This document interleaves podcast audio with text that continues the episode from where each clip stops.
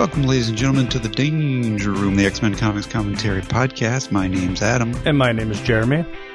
We're here today for more B sides, everybody's favorite B sides. I know they're everybody's favorite because we get the most email about them. No, we don't. That's a lie. I was going to say, are you sure it's everybody's favorite? I don't know if anybody's favorite. I this might be episodes that people skip for all I know. Then again, maybe the main episodes are maybe yes, maybe people just skip all the episodes. Yeah, I don't know. Uh, but yeah, we got a whole slate of books to talk about. So some of which are going to take less than a minute.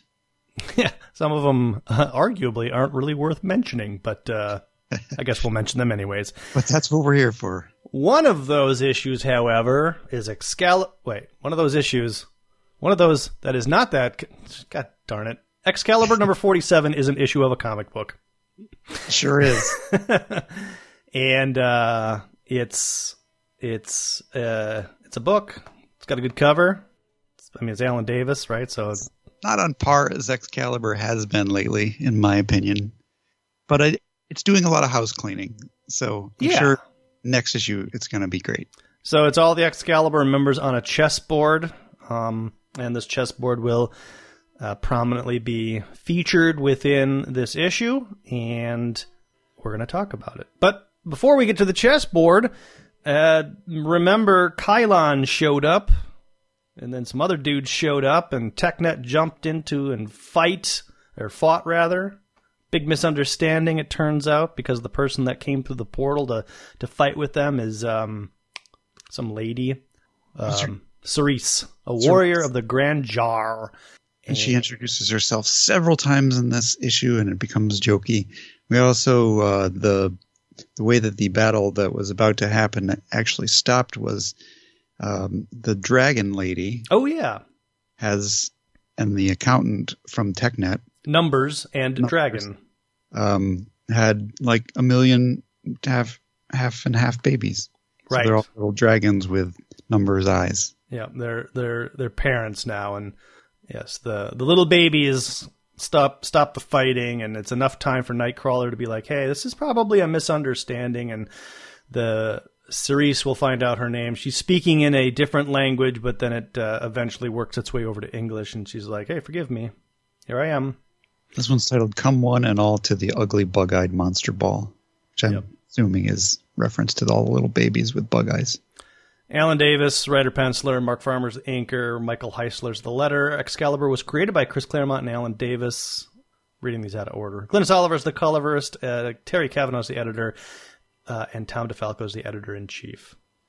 There's a funny moment where Cerise asks, "Well, what are the what does the dominant species on this world look like?" And Nightcrawler kind of looks around at everybody in the room and says, "Well, you're the one that looks the most like the people on the dominant species." We do get, not that I'm going to go through it, but we do get a reintroduction to all of the TechNet characters, which I think is funny because uh, we never remember their names, but but they are here if they need to be referenced ever. And I it's think that's why we get that reference is because nobody remembers their names. Yeah. And I think by the end of the is- issue, it probably isn't going to matter much, but I guess we'll see as time goes on. I mean, they maybe they'll maybe they'll be back. Nope, spoilers. Yes, spoilers. Uh, Brian Braddock, meanwhile, is in Otherworld and sits down to play chess with some random old man who knew claims to have known his father, and who tells him that Excalibur, I almost said X Factor, has been manipulated uh, this whole time from issue one by Roma, and he sort of connects the dots in a retconny sort of way, um, which is fine. I don't, I don't- Do you think it's retconny? I mean, it kind of. Well, it it it implies something that was there that probably wasn't really there. Right. It may, I mean, it's not a it's not like a like a terrible one. Yeah. I mean, I'm not, different events weren't created to make this story work. And really, the story is is like everything that has happened was to get Excalibur together. You, none of you in Excalibur, and maybe everywhere, has been in control of your actions. It's all been preordained. And then uh, for a couple of pages here, which I thought was kind of neat, we walk through the events of uh, X Men's Fall of the Mutants, leading up to Nightcrawler and Kitty, and all, every, how everybody ended up in England um, fighting off the original TechNet. Uh, TechNet was never meant to connect, uh, uh, get Phoenix, uh, or to succeed in their mission. and uh, yeah, it was all led to um, form the team. We do get a confirmation finally that Roma is Roma, Yeah, which is we always we were always unsure because the design is so different. it is. Yeah, we want. Uh, I was pretty sure that this Roma was the Roma, and you were like, I don't know, because it's a different design, which was true. But this this confirms everything. Yes, this Roma is the Roma from Uncanny X Men, and um, so that Roma must have been Merlin's daughter as well. Right. So Brian, Bra- oh, and, he, and Brian has been um, cursed with the. I can't remember what the curse is, but it's like he's clumsy. Yeah, it's it's it's weird because I don't recall this ever happening in X Men or Excalibur up to now. Um, I think it's more just Alan Davis is he's doing a thing, whatever the thing is, and part of it is is that to explain why Brian's been such a jerk? some of that I think, but also some of like why has Brian arguably not been the most effective character? Okay. I think, right? Because he, you know, he flies off the handle, he runs off solo. Um, I was always under the impression that Captain Britain was the leader of the team, but you know, as we've read all this stuff, it doesn't really seem like that's the case. So I guess it's been preordained that all these events would happen, and Brian was cursed by I think Merlin or Roma for the the we'll find we'll see the name, but it was like the the clumsy curse or something like that. Yeah, It's not the Uh, clumsy curse, but it was something that we'll we'll we'll find it. it's it's, it's Roma that did it. Yeah. So Brian's like, I'm so angry about this. I'm gonna go talk to Roma, and her floating citadel is is here in Otherworld, so he flies up there.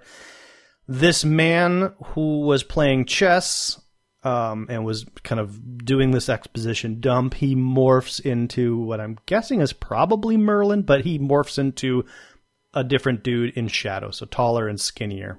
I'm assuming it's Merlin as well, which Yeah. Brian, Brian doesn't see. Right. Blunder factor. Blunder factor. Eh, clumsy curse. I, I like the word, or I like the uh, combination of words. Blunder factor. Sure, no, nicely. it's very nice. Blunder factor. Blunder factor. So back in our reality, um, we find that Cerise was just flying around the galaxy and she got knocked off course and she doesn't know where she is. She can't recognize the star patterns, so she doesn't know how to get home. Yeah, I kind of glossed over this page. I don't remember anything that happened here. Uh, Widget's head pops off for some reason, and he starts eating stuff. Uh, is he just hungry? I thought, and maybe I missed it too, but I, thought this was going to lead to something, or maybe he makes a portal at the end of the issue. But at the end of last issue, I think everybody was laughing at this little makeshift body he made. So he pops his little head off this makeshift body and then starts eating stuff. Whatever, for whatever reason he's doing that, it doesn't pay off. It doesn't have anything to do with anything. It, it just seems like Alan Davis drew that. Yeah, I'm gonna hold out hope. Even though I read this yesterday, that he makes the portal at the end of the issue, but I, I don't remember. So let's let's put a pin in that, and we'll tag up when we get there. So a bunch of other people show up, and some a whole group of new aliens and whatnot, and um, Nightcrawler says, "This is getting silly." and uh, we assume that there's going to be a fight, but there isn't. And we cut to Brian Braddock breaking into the Starlight Citadel because he wants to talk to Roma.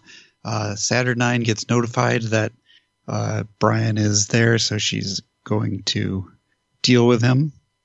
She's with some dude. I don't know why that's important, but Well, I think it's just establishing she's a powerful woman. She gets what she wants, and she only takes what she wants when she wants it. Because this guy's like, "I'll wait," and she's like, "Ah, no, I'll send for you if I wish to see you again." okay. I think that's what it's. I mean, we're we're burning some pages here. Like we get a whole page of Brian beating up these guards. We get this kind of half page of uh, Saturnine kind of getting dressed from her encounter with this with this man, um, and then finally Brian breaks into the Citadel to meet up with Roma. and talks to Roma for a very long time, in which she kind of confirms everything that uh, he had just been talking with the old man. Also, she is standing in front of a chessboard. That has a bunch of Excalibur folks. Um, chessboard. Yeah, Excalibur folks facing one direction. There's an ape dude. Looks like an ape dude, anyways, fi- sitting down cross-legged, facing the other direction. I don't know if that's important. And then it looks like in the background you've got Alistaire, what's his face, and Kitty kind of off to the side, which makes sense because they're on like a side quest right now. And somebody else is standing next to Brian Braddock or uh, Captain Britain facing the other way as well. Oh yeah, it's like a. It looks like he has a an X on his chest, so he might be like a a different reality. Captain Britain, Captain maybe. Britain, maybe unconfirmed, but yes. Also, did we mention that when the the character that Brian was talking to before was also playing chess? I think I did, but if if I didn't, uh, he was playing chess. So Merlin and Roma both sit around chessboards. Yep. Uh, and that, that Merlin guy had invited Brian to play chess, and Brian's like, I don't play games. And he's like, You should, because your li- whole life is controlled by a chessboard. And that led into that whole conversation. There is a whole side thing about Merlin isn't dead, which refers back to one of the Excalibur graphic novels that we covered, um, in which Roma just kind of says, "Yeah, that wasn't that wasn't Merlin," which is fine because none of those graphic novels feel especially in canon. Right. We'll call those Earth 615. I mean, I, I guess they are in canon if they're referring to them here, but they also kind of don't matter. yeah. Sort of the way that annuals don't really matter. Yeah. They're stories that happen but don't have any major influence on the major storylines. Right. Roma confirms that her father died, uh, as you mentioned, and uh, then she goes through and then recalls some events. One of them is a couple, maybe a couple issues ago. I guess the this would be the, precursor to Brian breaking Nightcrawler's legs, but where uh, Nightcrawler and Meggan are doing some trapeze stuff. There's a there's a panel where Brian says, "And that's not Meggan. She's all wrong." And she's kind of floating. I feel like it's miscolored. I feel like she should be colored blue because that's kind of what happened in that issue. So these are Brian's memories Uh-huh. that they're going through, and they are they're all wrong. Yeah. So I think the well, Roma Roma keeps saying every time they come to a different memory, she goes, "Well, keep going. I'm I'm getting more information about this Yeah. to figure out how your your mind has been manipulated somehow." So it was it was sort of confusing Yeah. because none of this stuff is actually what happened, but it's also kind of interesting. But Well, him saying like that's not Meggan, she's all wrong. When you see the drawing of her, that is Meggan. She's not all wrong, but in the context of the memory, she's wrong. I think maybe the goofy face is all wrong. I You know, Meggan never has that kind of a like uh, Emma Frost style face. But yeah, you, I you I think you are right that she is in the actual memory she would be blue. yeah, that's why I didn't know if it was miscolored. Um, Well, that was that was Kurt's dream. So oh yeah, good point. It was. it wouldn't be. So I don't think this is that. This I think this goes back even further to some other time that they were messing about in the the Excalibur jungle gym.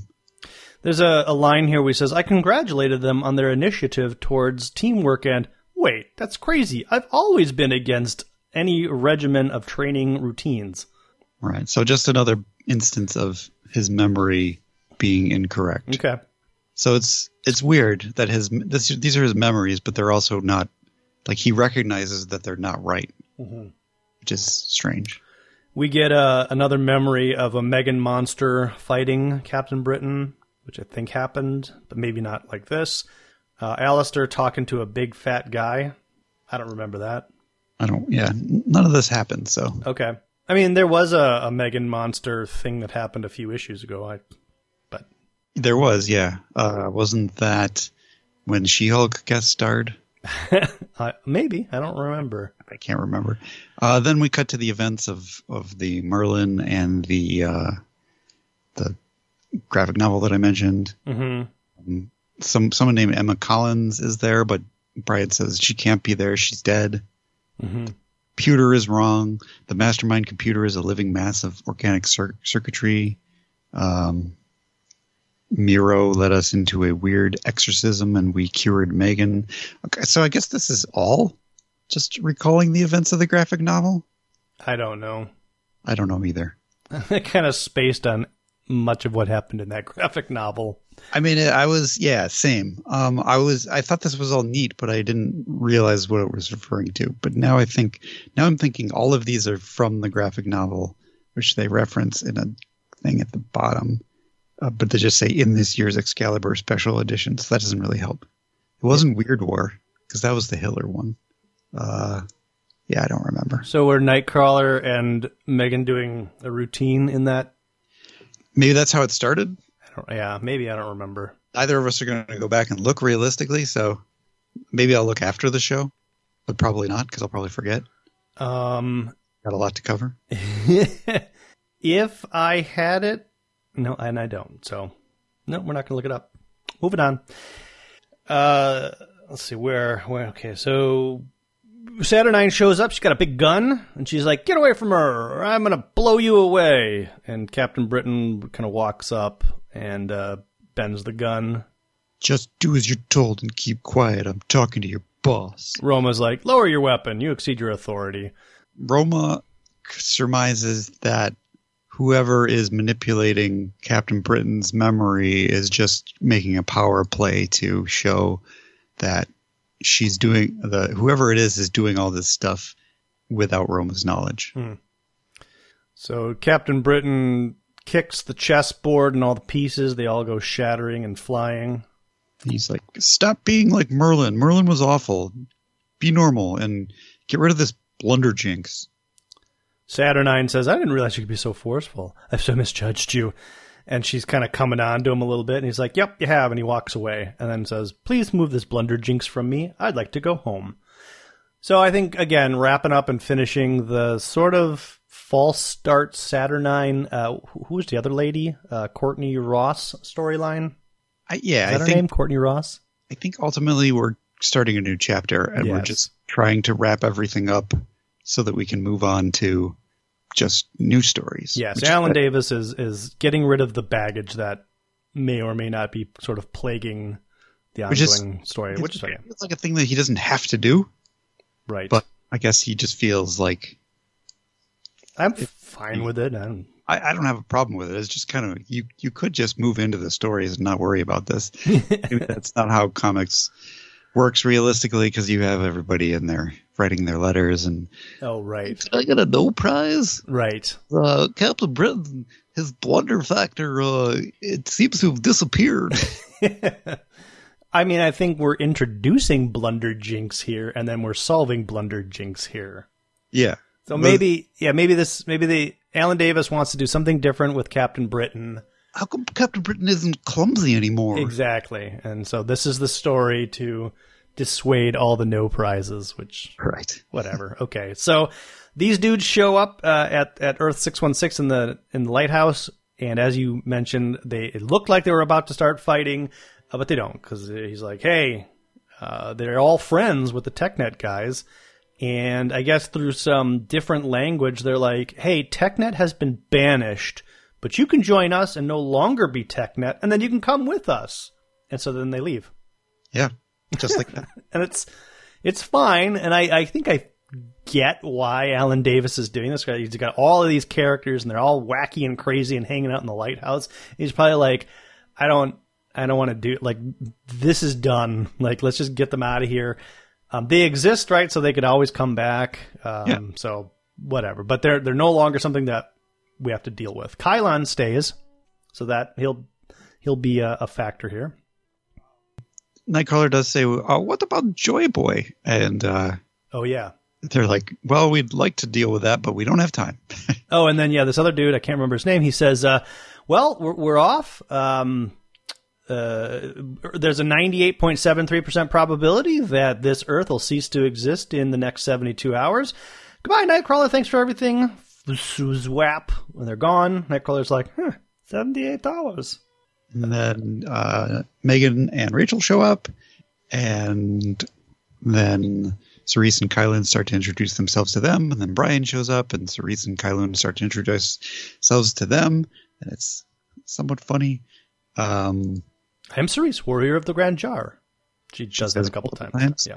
um, Brian and Meggan kiss, and Brian apologizes to Kurt. Right. Kurt says, I will forgive you for a suitably large sum of money. Which feels out of character for Nightcrawler unless he's making a funny, I think he's making it funny. probably. And Kylun is like, I'm Kylun. He's like, what superpowers do you have? Uh, well, uh, enough of this. We should be trying to find Necrom. And then Meggan, Brian, and Rachel are like, Necrom? So Nightcrawler explains the last couple of issues to Excalibur, presumably off panel. Mm-hmm. And um, so we have a couple of things going on. We also have mentions that the destruction of Earth is within the next 78 hours. so we have that. We have the Necrom situation with Kylun. We have whatever Cerise is there for. I guess they're going to help her get back home. So already we got three storylines, and now we cut to Ireland where we get our fourth storyline. Uh, oh, I, oh, I got confused. It says Ireland County Silgo.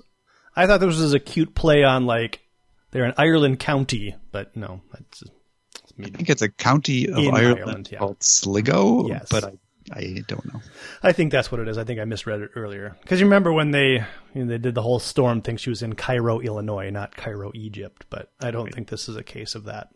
They are So in I- Here, wherever this is, we have Kitty and um, Alistaire Stuart working with a bunch of scientists in orange jackets. They have like a giant stethoscope thing on the ground, essentially, hooked Yeah. up to some computers, uh, doing some measurements, and they figure out that there's a cube, a chamber, 10 meters high, 10 meters wide, 10 meters across. No connecting passages, but there's something else. There's a figure in there, and in, it's moving around. So it's good that they have uh, Kitty Pryde there because she can probably just go in. Yeah, phase down there. She's also good with computers, which is what this is all hooked up to. Yeah. I initially, uh, and I looked ahead, um, I was like, oh, remember when Magneto was like trapped in the center of the earth for a little while? I was, I was like, oh, are they going to make this Magneto? Like, he actually never did actually get out, and this is him, and this is how we're going to revive Magneto. Oh, that'd be interesting. It's not. no, I wouldn't think so. Real deep cut. Uh, next issue, Irish Stew. So that's that. That's Excalibur number forty-seven. So, yep. Ending a chapter, starting a new one. House cleaning. house cleaning. It's a fine issue. Um, felt a little fillery uh, in places, but still, I mean, it had all most of the Alan Davis quality artwork. Um, wasn't wasn't a boring read. So It was, it was fine. I, I say filler as lovingly as possible. Yeah, it, it was it was setting up the stakes for the next couple of issues, and then we have X Force. Um, I, I just have to mention this on the cover of this X Force issue. It's bothered me ever since the issue came out. Um, Cable's gun has like a weird bend from the front to the back. If you look at it from a per- perspective standpoint, the the little little rectangular barrel at the very tip of it feels like it should be angled slightly down. so I feel like anytime you see stuff like that, it's because the artist is trying to draw motion Yeah. but doesn't know how. Right. I get what he's going for. Um, It's just it's it's not good. but the cable's face is is great. I like this great cable face.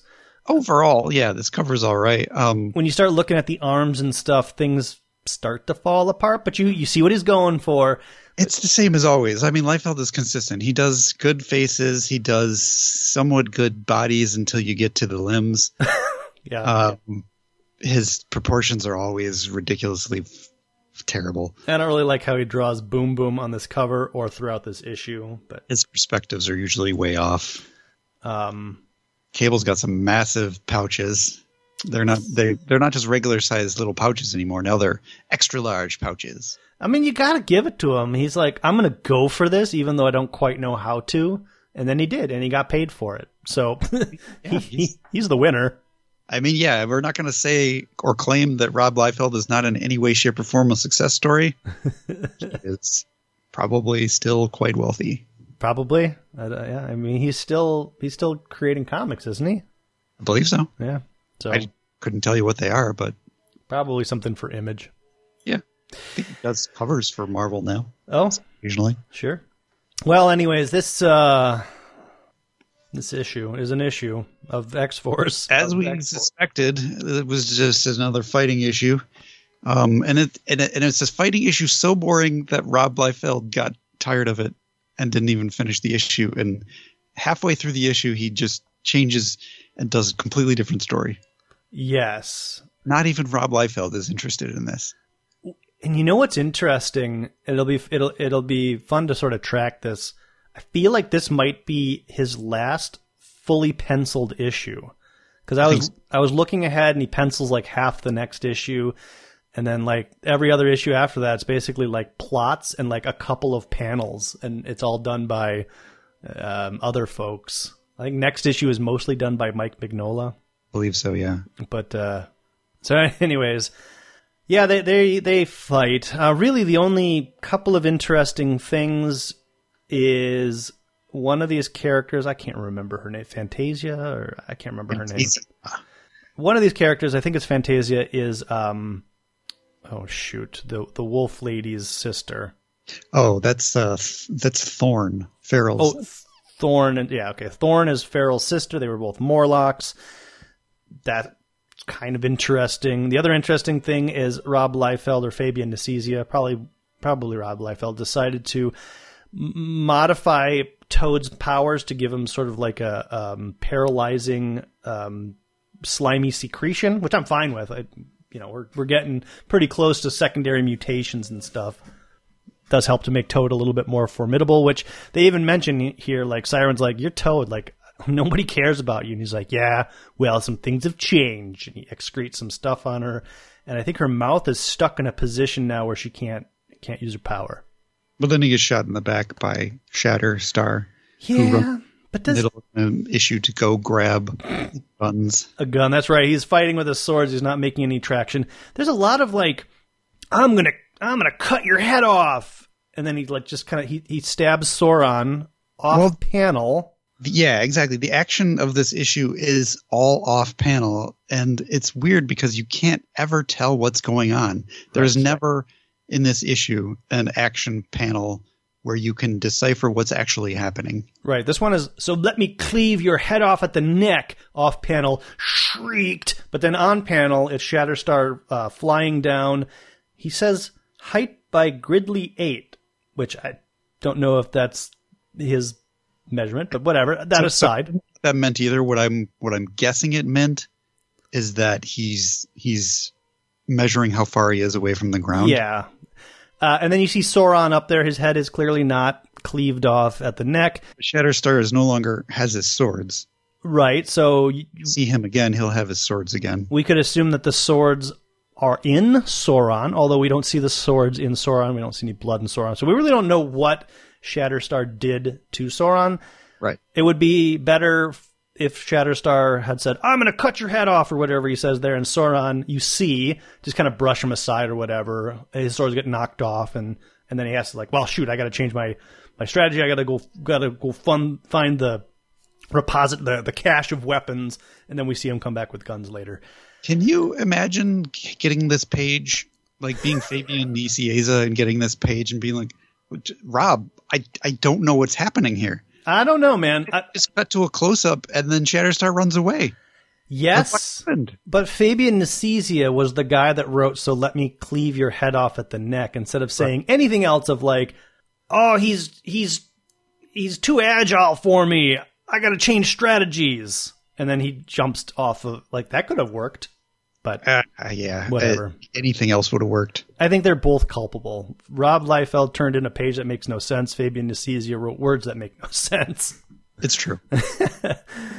Something that clicked with me that I had forgotten about is like last issue, I was unsure why the Morlocks were so annoyed with X Force, and we had speculated that it had something to do with Feral's sister Thorn, Mhm. but I had forgotten that in the pages of New Mutants, uh, didn't Cable or was that in X Force?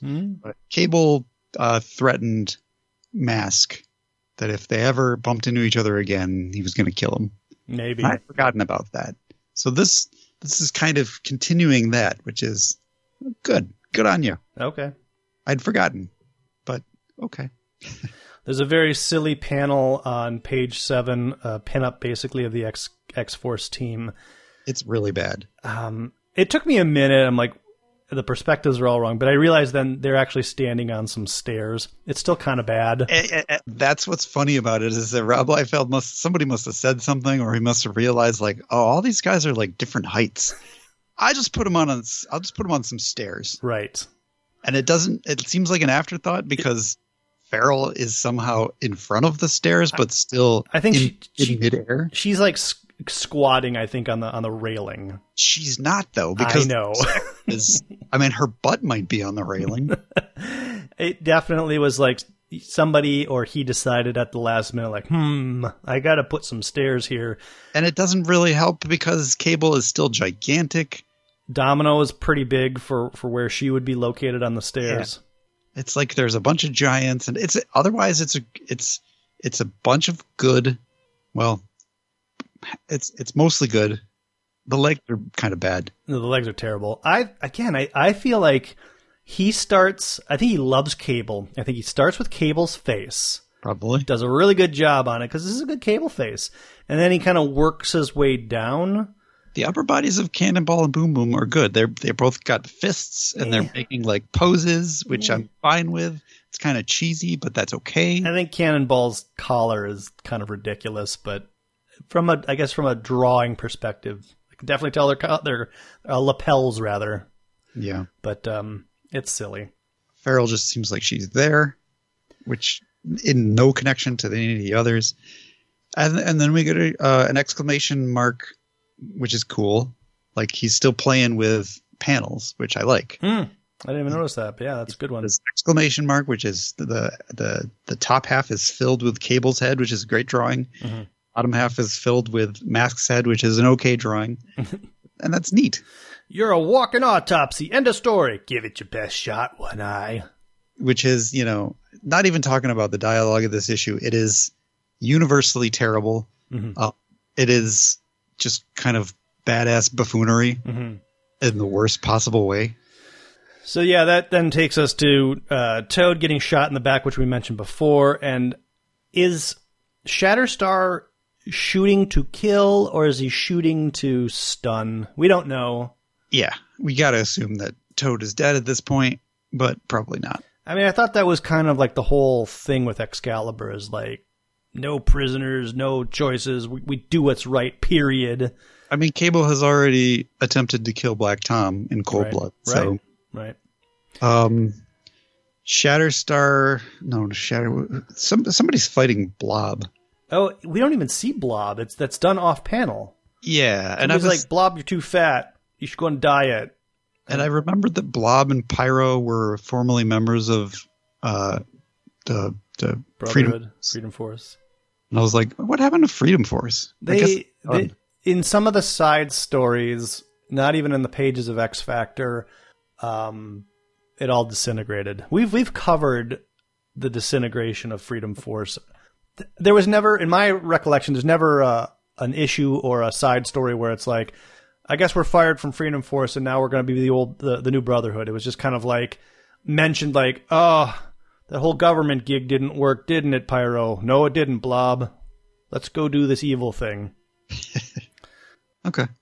Uh, that tracks with my memories as well.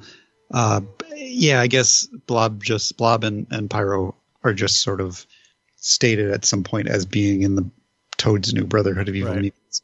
This is not a good drawing of Shatterstar uh, having shot Toad in the back. There's a lot going on with his thighs that don't make any sense. I'm trying to find that blob panel. Um, I don't know if I'm going to find it here. Oh, here we go. Um, it's I guess uh, uh, Jamie was fighting Blob. Oh yeah, yeah. He's completely off panel. It's on page uh, eight. He says, "Mm, "Blob, have you thought of going on the Slim Fast diet?" And that's right after the exclamation point um, uh, panel. And then a little later on, he says, uh, "Mind if I join you two?" Blob tumbled into a ravine. It's going to take a few hours, a few months for the lard butt to climb back out. So I think Rob Liefeld forgot to put Blob in this issue, and Fabian Nicieza is like, ah, "Blob was here. Hmm, what am I going to do?"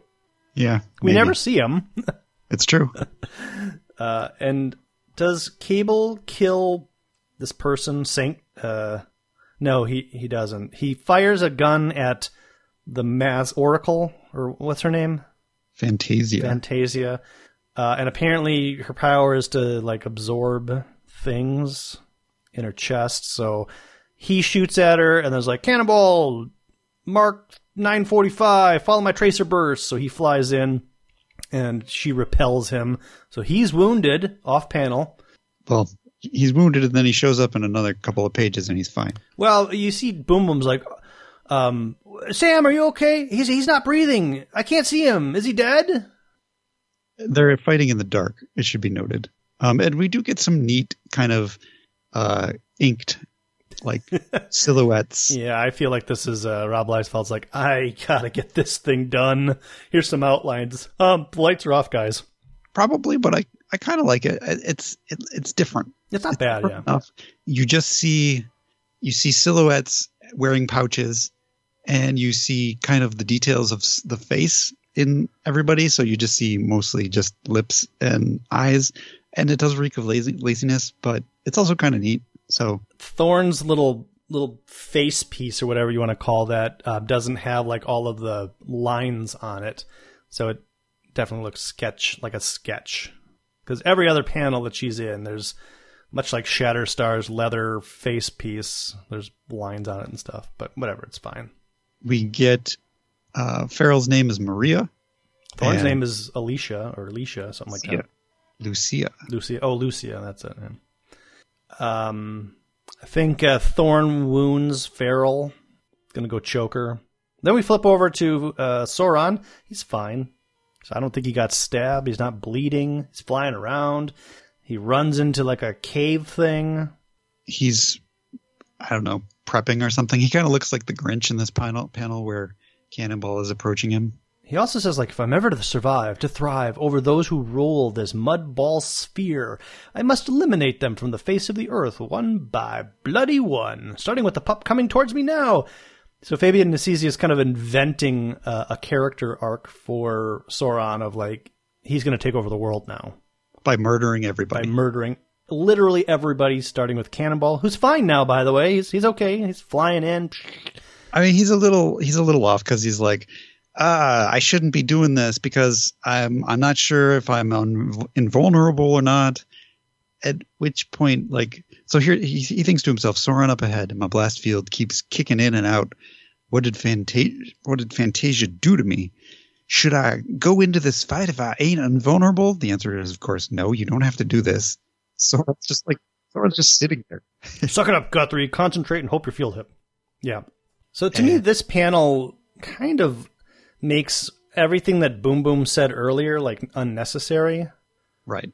And, and, and here's another example of not seeing what happens. We get this panel of mostly text. Arg! Uh, we see on the left side of this tiny little panel Sauron's mouth and arm, Uh huh. but not his wing somehow. Which panel? Are you looking at the second panel? Looking at the red panel, Yeah. Yep. I don't know what's happening here. uh, we have no idea what's happening here. Um, I'm assuming that's Cannonball in the foreground, but I, but I couldn't tell you what part of him. Uh, Yeah. we just hear arg so no idea what happens but then we cut to a panel where uh now sauron has a claw coming out of his hand somehow Oh yeah. He, oh, I didn't even catch that. Yeah, he stabs. it's like the tip of his wing but somehow without a wing Yeah. it doesn't make any sense yeah. I, like what is this it's, where did this come from He, he, you know, Toad evolved, so now can Sauron. but like from a just from a perspective of like where is this I don't know, Adam. so i'm guessing his fist turned into a, a spike yeah. That's the only thing that kind of makes sense. But my he says my taloned wings can cleave your flesh and bone to the core of your worthless being. So I guess he's stabbing him with his wing. But this panel doesn't really show that. I don't know. It talons to me kind of mean like little little little spiky claws at the edge of your wings, but this thing is like three feet long. But Sam, oh God, jeez, God, Sam. he's not breathing. He's not moving. Cable, God, he's dead. And then the issue ends, and I was like, wow, that was a short issue. next shocks and secrets, secrets and shocks. You're not going to believe it. And then I think next issue is a flashback, so I don't Yeah. think there are actually any secrets or shocks. Yeah. But maybe that's where we get revealed that Cable's from the future. I forget. I don't know. Uh, and so we cut over to another story. Side quest from uh, a dude. Have we seen this dude before? Yeah, this is uh, Weapon X, the new Weapon X. You saw him in issue two. Okay. I couldn't remember if this was the same guy from issue two or not, but uh, Yep. His name is. He fought Deadpool. yeah, it's a side quest. There's a lot of thinking. He's running around, breaking into a cabin, beating up a bunch of Hydra-looking guys, We don't know why. or who these guys. I don't think they're actually Hydra. And then he gets attacked by a couple of guys from the Mutant Liberation Front, No, so these guys must be like Mutant Liberation Front goons, I guess. or maybe Mutant Liber- Liberation Front was here to do something else. No idea what any of this is about or if it's actually going anywhere. Um, So we get uh, three names. We get uh, Forearm, is a guy that has four arms. we get Sumo, he's a he's a sumo looking guy. And then we get uh, Wild Side. Have we seen Wild Side before? or We have. for sure. Yeah. Yeah. And these guys, I think, are going to be lifted, most of them, anyways, uh, into whatever comic he comes up with at Image Probably. or Wild Side. The the design of Wild Side. I don't know. These guys all look the same to me. The only thing that was kind of interesting is he thinks to himself at some point, up close and personal, smell the sweat and bad breath, as the old man used to say, which Mhm. Cable literally said earlier in the issue. Okay. So I thought that was a nice touch, showing that this guy, if you didn't know already, this guy knows Cable, which is, I think, what issue two also revealed that. So it's not new information for anybody who's been paying attention, but it was a nice touch that Cable says something, and then this guy says, as the old man used to say. So there's a good way of giving a detail without explaining the detail. I applaud you, Fabian, for that. It was But, fine. uh, The rest of it is garbage. Um, Rob Liefeld's not on the next issue, so maybe it'll be great. yeah, I think he's. Well, we'll get there when we get there, but I think he does breakdowns and that's whatever that is. Anyhow, uh, New Warriors number 20, we could talk about. Rico's in this. That's it. Do we need to say anything else? I, I don't know. We where we left off last issue, uh, he they were fighting Gideon, and as we guessed, Gideon is not in this issue. Not at all. Um, oh, I did have one question. The guys that Mariko is facing off against are those the guys from Excalibur or uh, X Factor? Oh, man. What page is that even on? The the Whilce Portacio issues where Iceman and Opal go to Japan. I don't remember. They didn't look familiar to me when they showed I think up. these are the the cyber samurai. I think they're connected to the the ninja clan that Mariko was up against in those pages of X Factor. So I think this is sort of a connection to that. But I don't recognize any of these people. But the their, their costumes just looked vaguely familiar. I don't remember. Marvel Boy gets beaten up by his dad and then maybe kills his dad. That's a thing that happens that was interesting. And then Thrasher's like, I'm done. New Warriors are over. He quits He quits. because the whole reason they're doing this is because they have information and they're trying to dig into his Thrasher's company. Uh, oh, right. have some dark dealings and they're trying to get to the bottom of that. And Mariko says, I'll give you all the information you want if you go fight my enemies. And so they do. Yep. And then they discover some cocaine, Heroin. heroin, and um, the bad guys say, Well, look, we'll give you all the information if you just walk away. And New Warriors are like, We just discovered heroin. We don't want to walk away. And Night Thrasher's like, Nope, we're walking away. Somebody, I think, destroys the heroin. the whole reason we came here is because uh, we came for this information. And so they argue. And Nightcrawler was like, or uh, Nightcrawler, Night Thrasher's like, you know what? If you guys don't agree with me, I'm out. And so is all of so New Warriors is falling apart. Night Thrash or Night Thrasher quits. Marvel Boy is under arrest because of his deadly telekinetic powers. Uh, and Mariko was in there for I don't know one panel, two panels. Yeah. So who cares? Moving on. Namor number twenty three. So uh, Plant Man is in this issue. I was is this this is the same Plant Man, isn't it? This is the same Plant Man, but he just wears a uh, suit now. Mostly an Iron Fist uh, issue. Yeah, it, none of the issue matters except for the last two pages. We see that Plant Man and some sort of plant creatures are have taken control of Wolverine, which we've been sort of building up to. I don't know if this is like, oh, he's un- out of control. He'll kill anybody, but now he's going to be our greatest weapon. And then we get a close up of a naked Wolverine with his claws out. If you notice, there's a plant sticking out of Wolverine's back. Oh yes, yep. So he's being is. puppeteered. He's being puppeteered by the plant guy who is working with Plant Man. So I'm sure Namor 24 is going to be super exciting. Oh, uh, also the other thing that I thought was interesting in X Force number seven. Sorry, Yeah, I forgot, no. forgot something. So Maria and Lucida uh, speak Spanish. So I never had thought that Feral was Spanish, Oh, okay. but that's kind of that's kind of a nice twist. Maybe she's not Spanish. Maybe she just knows Spanish. I don't know. Maria and Lucida are very uh, Spanish sounding names. It could go either way for sure, but I'm think I think the uh, the Fabian is pointing to the fact that they are Spanish. I, that's probably what's happening here. Um, oh, a, a side note. I also read Guardians of the Galaxy 21, and we're not going to cover it. And you, I didn't even tell Jeremy about this. I just wanted to mention that uh, Rancor's back, and she's looking for Wolverine, so we might end up covering a later issue. Who's Rancor? Rancor is Wolverine's daughter. Oh, We covered the three issue mutants thing with her in it. you, do you remember that? nope. Oh, okay. it's in the future, and they're in the future of Madripoor, and that was kind of fun. Okay. That's all I have to say about that. All right. Good stuff. Hulk 390 was, uh, I just kind of thumbed through it. Hulk's like all, uh, he's got bullets and guns and he's basically like, he's like Rambo Hulk. It's kind of neat, Hulk point is Bruce Banner and Hulk combined. right? He's super smart. He's got little tiny reading glasses. He's basically Dave Batista before Dave Batista. Yeah.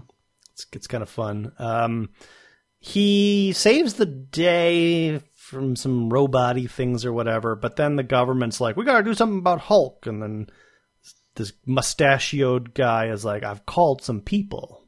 They're on their way. Yeah. The CIA is working together with this country and the the leaders of the country are uh how do you say uh not good to their people. So Hulk and the Pantheon come in to help free the people from the tyranny of the leaders, but the CIA is in cohorts with the leaders, so they are, are bringing in X Factor. We get our cameo of X Factor at the end of this issue, It's cute. and presumably we're going to see more of this in the next issue. We see the X Factor plane. We see Guido in the foreground. He's he's doing some cross stitch with his bunny slippers on. He's got bunny slippers which match Hulk's bunny slippers from earlier in the movie. Oh, the issue, right? Because uh, what's his face? His buddy. What's his buddy's name? Uh, Rick Jones, Rick Jones gives him some bunny slippers. That uh, his wife picked up for him. Yep. Val's on her computer. She's got a coffee mug that says Val. That's that's a thing. That's kind of funny. That's that seems kind of uh, appropriate. Um, Alex has got a suit on. It looks like he's staring out the window. Lorna is reading, I don't know, the in-flight magazine maybe or the safety guide. And then in the background, you've got Quicksilver watching as it looks like maybe two multiple mans play cards with who's that person with the Wolverine hair? Rahne. Ah, yes. Okay. All right. Okay. Well, there you go. That's everybody. I'm assuming Quicksilver just came out of the bathroom or something, Probably. or he's quipping. And so then Marvel Comics number 87. Switching apps. Did you did you not did we already talk about uh the the Wolverine story? Uh, no, we haven't. Yeah. That um we've been talking about whether or not this was going to continue to be interesting and I'm just going to say it it's continuing to be interesting. Well, that's good. Um did you read it? I did read it. I don't remember any of it though. I have to. I'm, I'm opening the app now. So Wolverine is he's been wounded, I believe, by Cyber, and he's his guts are spilling out, and he's trying to climb up this hill, and he's he's like, got to keep myself together. Um, Cyber breaks into Tiger Tiger's apartment, and they're they're going to sit down and have some tea and have a conversation. But meanwhile, Wolverine kind of goes into like this dream state where he's at like a '50s cafe. Um, he's sitting in like this um, pink Cadillac booth with a girl, and he's like, "Oh, the girl's like me," and he snaps his finger, and all these ladies show up, and this girl's like, "Oh, well, I'm not interested," and he's like, "Everybody's interested in me."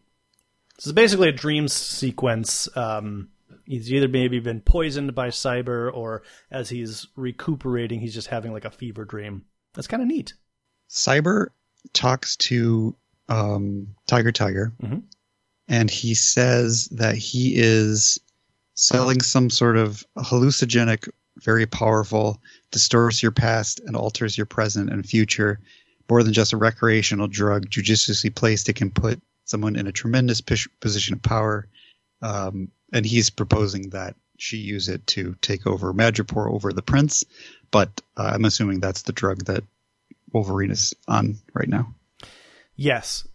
Uh, she says, What did you say your name was? He says, Nice tea. And that's kind of how it ends. Uh, so presumably this is the this is why Wolverine's having this weird dream. But I just like the designs, the colors, the layout. Um, This is like Sam Kieth's strong stuff. Like he, if you've ever read the Mac, the Maxx, Mhm. there's all this trippy, weird stuff, and that's kind of what he excels at. And this is that. okay. I've never read the Maxx. It's a lot of fun. I mean, this is a lot of fun. Maxx is also a lot of fun, but you could also just watch the uh, HBO show, which was I think a short run show, but it's pretty accurate to what's in the comic, Really? and it's uh, it does the Sam Kieth art pretty well. Okay. And I don't know if, if it's easily available, but everything is acquirable. Right. Everything is acquirable. Um, and that takes us to the firestorm story. So this is part six of eight, but I guess they got tired of this because now it's just part six of six. I was gonna say, um, this this definitely ends the the story. Um, I tried reading it. Um, all I got out of it was that Firestorm needed to die, and they came to a mutual decision where they could fabricate a scenario in which she dies, but she stays alive and she can be with her father. I don't Which- know. All just seems because Spiral wants to kill Firestorm and Fire Firestorm or Firestar? Firestar. Firestar. I'm saying the wrong name.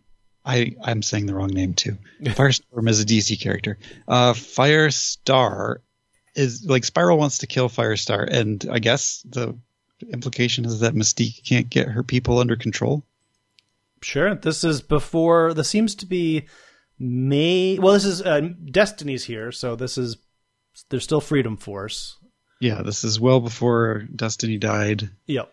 Um, this is well before Firestar joined the New Warriors, and there's a bunch of references to the New Warriors. It's like, boy, I sure hope Firestar finds a good team of warriors to hang out with. Right. it's pretty stupid. so there you go. I, I don't know. It, This is a little backstory of Firestar that took place a long time ago, hmm coming out now for some reason. Somebody, somebody had this in their back pocket, or this was a story that was written that they just ran out of material and were like, oh, here we go. Here's the place for it. The Beast story here is it's also not bad. I, I think I mentioned last time around that I'd, I'd been digging it. Um, so he now he's fighting Constrictor. Uh, a lot of fighting in this issue, a lot of back and forth, a lot of dialogue. Um, I don't know that we need to cover it in too much depth. The good kind of quipping. Yes. Constrictor's been hired by somebody uh, to take out Beast, and it turns out that it it it's the um, what's his name the the ape man, Oh, yeah, that guy. uh, the living ape, the Yeah, so there's like an old Fantastic Four villain who is uh, the red, the red something, red gorilla. the leader of the super apes, Right. Uh, the red ghost. Red. Okay, and uh, he's old now, and he looks decrepit. Beast as throughout the fight, he's like, "Oh my gosh, is that the is that the guy that used to lead the super apes? Man, he's really old right now." And later on in the fight, it's revealed that Constrictor was hired by that guy, the Red Ghost, to to take out Beast. I don't know, to kill Beast for some reason, or maybe to take out the lady. And Maybe Beast because just got in the Beast way. is- is coming to Belgium for some reason. Well, he, we know he's coming to Belgium because he's tracking down this lady, Mhm. uh, his childhood. But maybe they want to take out this lady, so they need to take out Beast first. Uh, she does finally, after this whole fight thing, Beast locks up Constrictor, and they he goes puts on a tux, goes down to the, uh, I guess the casual meet and greet before the actual conference, and uh, they bump into each other, and she says, "No, I don't believe we've ever met." Yeah, And throughout the whole thing, Beast has been like, "Oh, I wonder if she'll remember me," and he kind of makes up this whole story of like, "Oh, it was it was this professor guy," and he's just kind of creating different scenarios, uh, and then be like, "Ah, that's crazy. That none of this is going to work out. Maybe I shouldn't have even come." And then they finally come face to face, and sure enough, she's like, "Oh, never, we've never met before." But then uh, the super apes barge in and take Jennifer away. And knock Beast looks like out. looks like he's still he's still up, so he'll, he'll probably get up. But yeah, he's been zapped with some sort of or, orangutan electricity. Yeah, he falls to the ground. Um, he, he'll be back. He'll, he's fine. Okay, good. He's not dead. he's not dead. Okay. And that was that's that. Um, I think that takes us now what to uh, Hearts of Darkness, uh, graphic novel featuring Ghost Rider, Wolverine, Punisher. Um, so uh-huh. at, at the, at the time this came out, I was buying everything that Ghost Rider was in, so I of course picked this up. I have this for sure. I might have two. I don't remember. I think I was also I don't know, just the it's the team up Ghost Rider, Wolverine, Punisher. So this this was I think a speculation purchase. I'm going to buy this. This is going to be worth something at some point. It's got all those three guys, man. And it was one of those prestige format ones, so kind of like a cardboardy feeling cover, uh, glossy paper, if I remember correctly. Um, I don't remember actually reading this. I I vaguely remember this Blackheart character, um, but I definitely remember reading it because at the time there was all this talk about was was Ghost Rider the same Ghost Rider as the previous Ghost Rider, Johnny Blaze, oh really? the demon Zarathos, and it was it was this mythology that they were building in issues of Ghost Rider where Mephisto mm-hmm. assumed that Ghost Rider was Zarathos, but they were kind of slowly pulling away from that to reveal that he, in fact, this is a different Ghost Rider. This is not Zarathos. So this this seems to have consequence for Ghost Rider, like Yes, in the continuity of Ghost Rider, this story matters. It seems. kinda, yeah. Okay. And and um, it's written by Howard Mackie, who was writing Ghost Rider at the time, so that's not surprising. Uh, Wolverine, nothing of any consequence happens to Wolverine and Punisher. They are here. They help. Um, Yeah. There's a neat little story around uh, this little girl that's in this town that they all arrive in, and basically they're trying to save her as well as the town. This is uh, this is penciled and, and whatever by John Romita Jr., who is was just got off a run of Daredevil, where he also introduced these characters, Blackheart and his version of Mephisto, which is very different from the traditional Marvel Mephisto. Okay. He's this giant, kind of weird looking, creepy dude. I was gonna say that. I mean, they they depict him. I'm like, that's not Mephisto. Mephisto, I know. It's the Mephisto I saw in Secret Wars 2. Right. This is Cheesy uh, demon looking guy. this is just another version of John Romita Jr. Just for for Daredevil, Mhm. John Romita Jr. and Ann Nocenti decided to draw uh, Mephisto differently, and I think a lot of people complained about it, and but I like it. I think it's cool. Oh yeah, I, I, It doesn't have to be one way or the other. I, yeah, I I feel like if you're gonna do what I think they would do with Mephisto, then Mephisto can look like whatever he wants to, Right. right? So uh, this art style is not for everybody, but I, in fact, John Romita Jr. would bring this art style to the X Men soon, and I don't recall liking this for the X Men, No, but here I like it. yeah, I thought this art was fine. Daredevil, I thought it was great.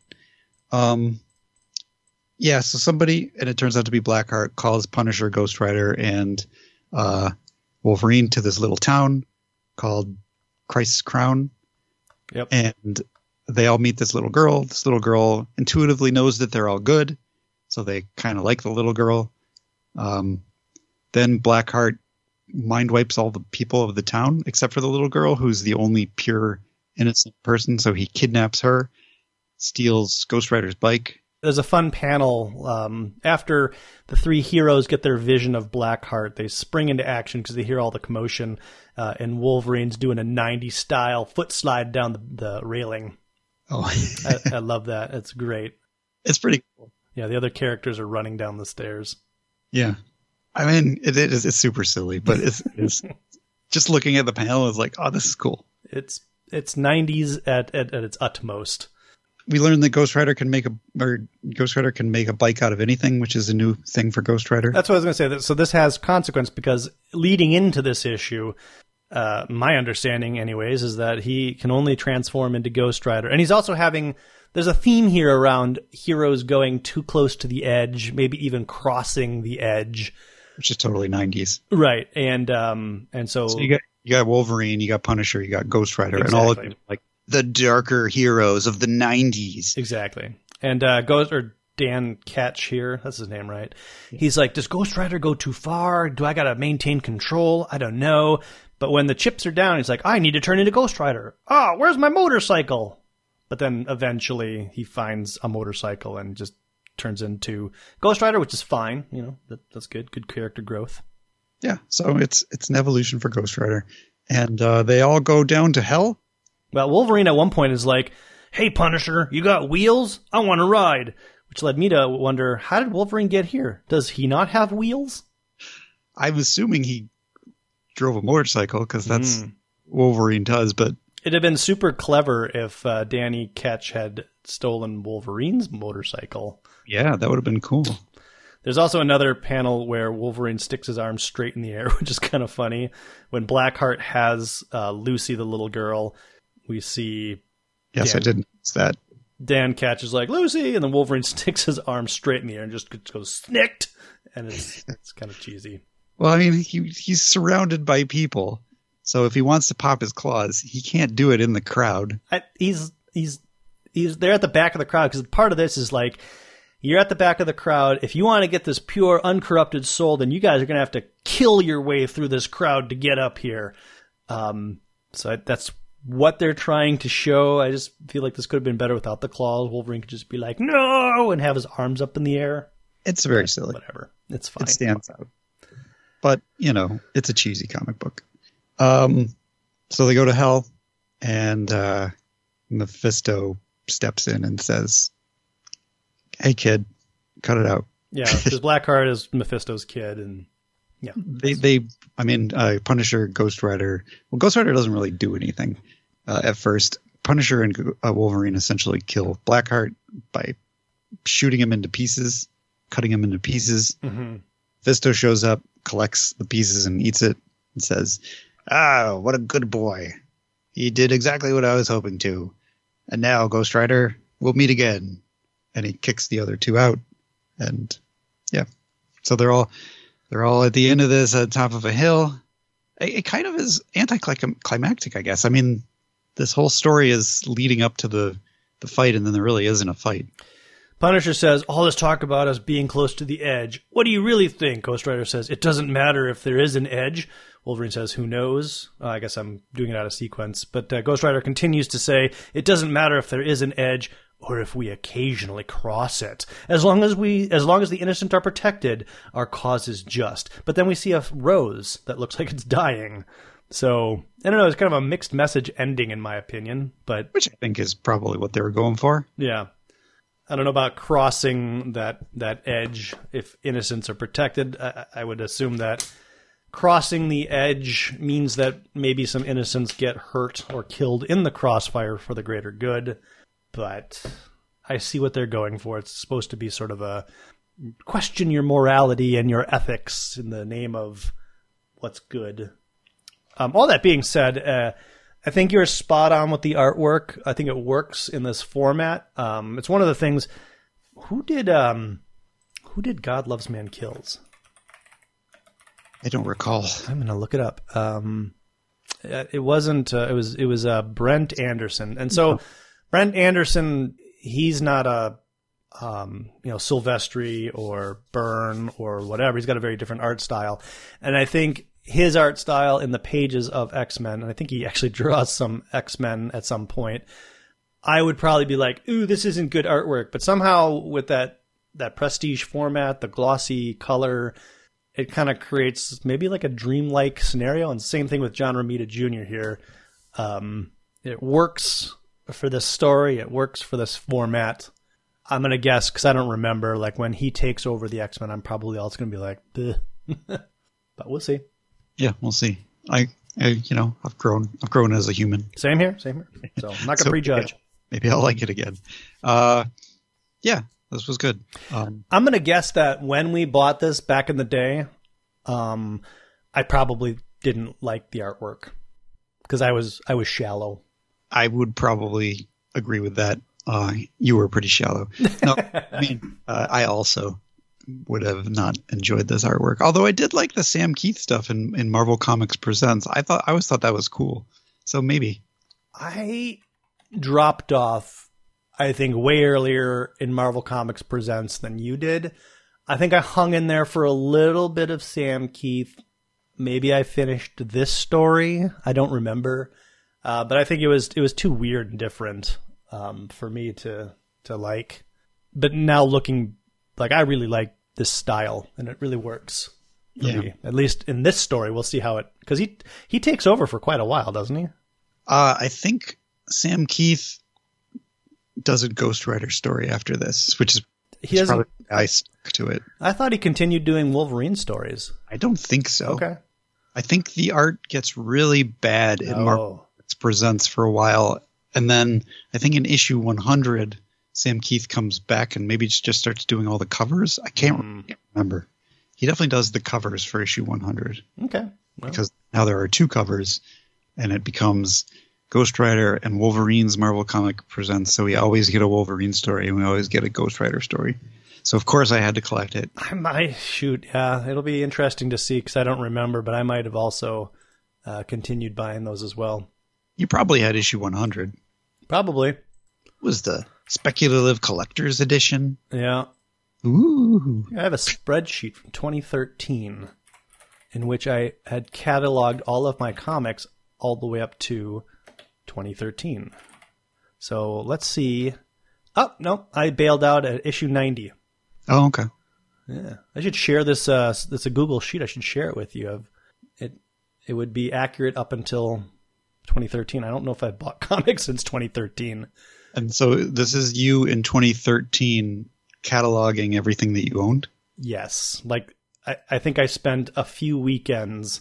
Like I have everything. I've got the title, the issue number, what the issue was called, the variant name. I don't know where I got that information from, uh, and then the publisher. Uh, oh, an imprint. Oh, maybe I I might have downloaded something to help me because then I've got writers, pencilers, cover wow. artists. There's no. You know what I probably did is I probably went to you know the Marvel comic or co- I probably found comic wikis and then copied and pasted all that in because there's no way I opened up every issue and and typed in Barry Windsor Smith, Doug Murray, Daryl Edelman, Robert Campanella for Marvel Comics Presents number 79. But anyways, yeah, I, um, I guess I, uh, according to my list, uh, as of whatever date I mentioned there, I have 1,229 comic books. Wow. Um, I feel like it's grown. I feel like there's been some garage sales in which I was like, huh, I'll, I'll, I'll take this. I logged all of my comic books in Zap Kapow, That's probably the better way to do it. This which was- is, uh, if you don't know what that is, it's a comic price guide. That's a website. It's essentially an app. Um, but it just keeps track of all of your prices for you. So if you're looking for a good price guide, uh, people out there on the internet, Zap Kapow is pretty good. Um, they have a lifetime membership for 25 bucks. You don't have to worry about anything. If you got 25 bucks, you're you're good. At least that's what it was. It's probably more now because everything's been going up. So I, I'm gonna guess. Yeah, no, I'm not gonna guess. I don't have X Men Uncanny X Men number three oh nine, but for some reason I have two copies of three ten. But I feel like I bought those like years out, like in the 2000s, I probably brought, bought those because they were cheap and probably at like a half price books where I just bought a bundle of them. So you think 308 was your last? No, because I also don't have 304 and 305. Oh, okay. So, man, I don't know. Do you remember buying 300, which I think was like a double sized hologram cover or something like that? I remember the cover of 300. I don't I think it's a John Romita Jr. cover. I think you're right. I don't specifically remember buying it. I do. I was still buying then. Shortly thereafter, though, I stopped. Yeah. Actually, actually, I can look. Let's go to Zap Kapow. Take a look. Looks like I, I started buying Wolverine comics at issue 45 and then pulled the plug at 54. That makes sense because you didn't really care, right? I was like, ooh. oh, they're going to the origin. Yeah. Oh, they're going into the origin. I think I just got annoyed and I didn't. I really like you know what what um, Larry Hama's doing now, but back then I guess I just didn't care. Probably not. You were collecting a lot of other stuff, so Mm-hmm. were you collecting Death Clock, Death Clock, Deathlok? I was. I think I pulled the plug on that one though. Um, Deathlok. I stopped at issue twenty five. Yeah, so a lot of like, okay, well, we're at twenty five. That's that's where I'm gonna stop. So this could probably help me determine when I stopped buying. Well, maybe not. I don't remember. Adam, at this point, we are so out of content. We're just looking at our comic book collection. My first issue of Uncanny is apparently 281.